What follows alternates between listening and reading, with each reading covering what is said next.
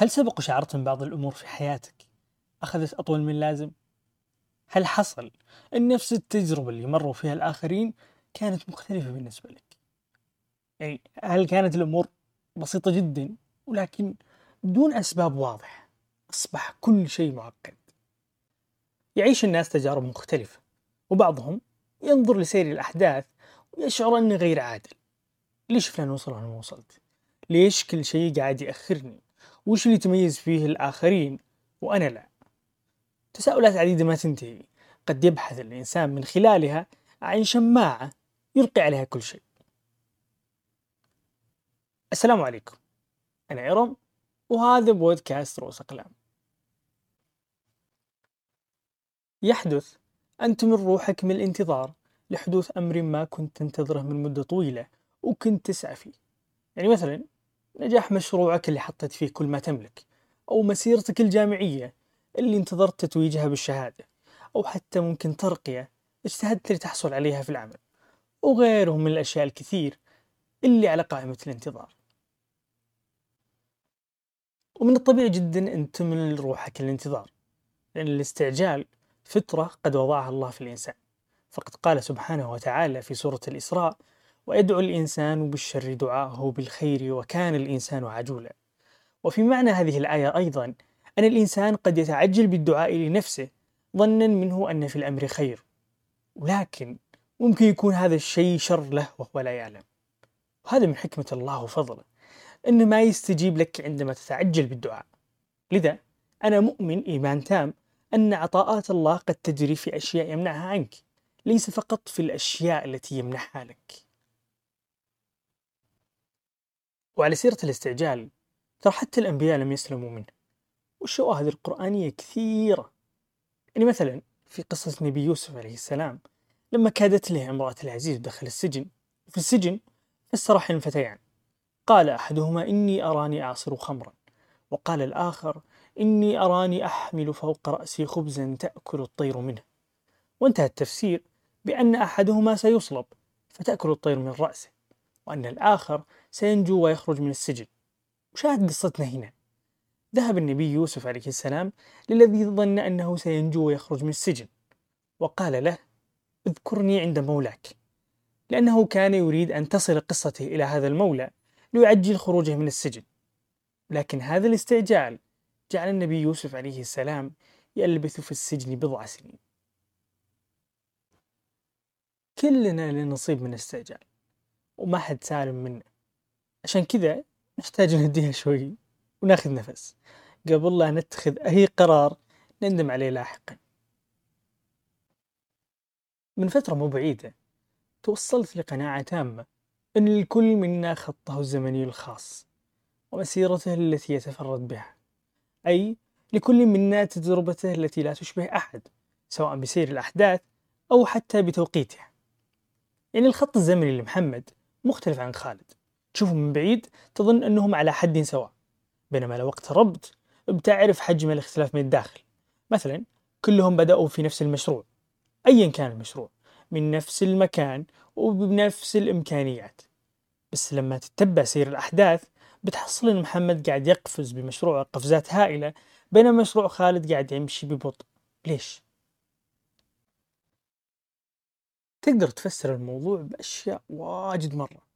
يعني أبسطها أن الله قدر لمحمد أن يتقدم وقدر لخالد أن يتأخر.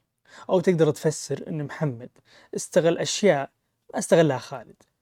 متيقن تماما أن في مليون حاجة تقدر تلقي عليها تفاسيرك. بس في نهاية المطاف أنا مؤمن أن الله قدر لمحمد وقدر لخالد أن يسيرا بخطين زمانيين مختلفين عن بعضهم البعض.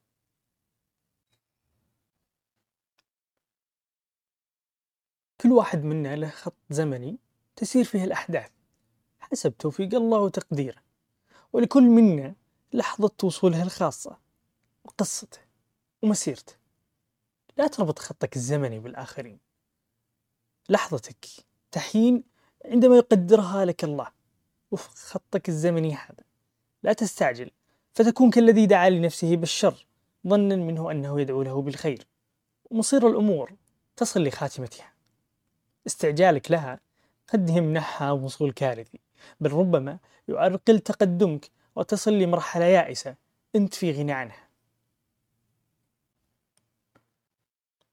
لما خطر في ذهني موضوع هذه الحلقة شرحتها لأحد الأصدقاء. قلت عندي حلقة بسوي فيها كذا وكذا. هل عندك قصة معينة ينفع أستشهد فيها؟ قاعد يفكر شوي كذا وما طول على طول قال كذا مباشرة. عندي قصة وصارت لي على الصعيد الشخصي. قلت له يا سلام لقيت محتوى. علمني وش السالفة؟ يقول صديقي في مرحلة تخبطاتي في الجامعة ضيعت سنتين من حياتي بين التخصصات. ولما استقريت أخيرا على تخصص كنت أتأمل حالي وكنت أتأمل كيف ضيعت سنتين من حياتي. وأفكر كيف أصدقائي اللي دخلت معهم راح يتخرجون قبلي وأنا باقي لي نصف المدة. يقول أثناء ما أنا مشفق على وضعي رضخت الأمر الواقع وكملت دراستي. وحدث أني كنت أشتكي لأحد الزملاء الجدد في نفس ال class حقي وأعرب له عن حالتي البائسة بسبب السنتين اللي ضيعتها. ابتسم زميله الجديد وقال سنتين بس؟ طيب وش رأيك باللي ضيع 11 سنة من حياته في الجامعة؟ انصدم صديقي وقال لي كيف؟ 11 سنة ونحن فيه. قال لزميله أول سنتين دخلت جامعة البترول المعادن بعدين ما نزل الوضع ورحت الرياض. ولما رحت الرياض كملت سنة كاملة عاطل. ثم جاني ابتعاثي لأمريكا ورحت خمس سنوات أدرس هناك وبس ما كملت. ورجعت الرياض ثاني. دخلت هندسة. ولما خلصت سنة كاملة من التحضيري في الهندسة تركتها. بعدها قعدت سنة كاملة محتاس ما أدري وين أروح. ثم بعد ذلك دخلت الموارد البشرية وصار لي سنة الآن. وهذا أنا معك. أدرك صديقي حينها أن السنتين اللي ضاعت منه كانت ولا شيء مقارنة ب 11 سنة اللي ضيعها زميله. والطريف في الأمر أن صديقي تخرج قبل زميله. بس الشاهد من القصة أن كل شخص منا يمر بمرحلة معينة بظروف مختلفة بخط زمني خاص فيه. والخط الزمني لزميل صديقي استغرق 11 سنة بينما صديقي سنتين فقط. ليس الهدف من هذه الحلقة أن أمنحك شماعة تجعلك تمارس تخبطاتك بذريعة أن هذه طبيعة خطي الزمني. لا لا هديها شوي.